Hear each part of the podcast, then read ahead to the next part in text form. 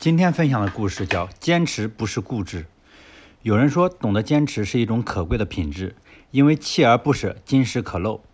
也有人说，虽然勤能补拙，但如果明知不可为而为之，那就有可能竹篮打水一场空。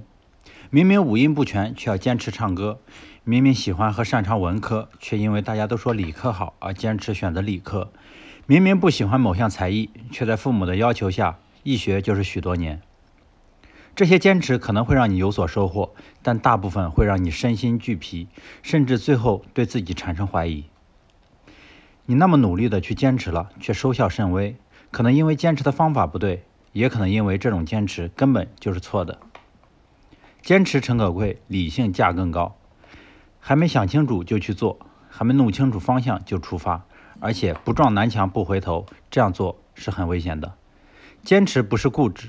他应该理性的规划之后再去认真实践，应该是弄弄清楚方向之后再坚定的往前走，应该是根据自己的天分去努力，选择和适合自己的路。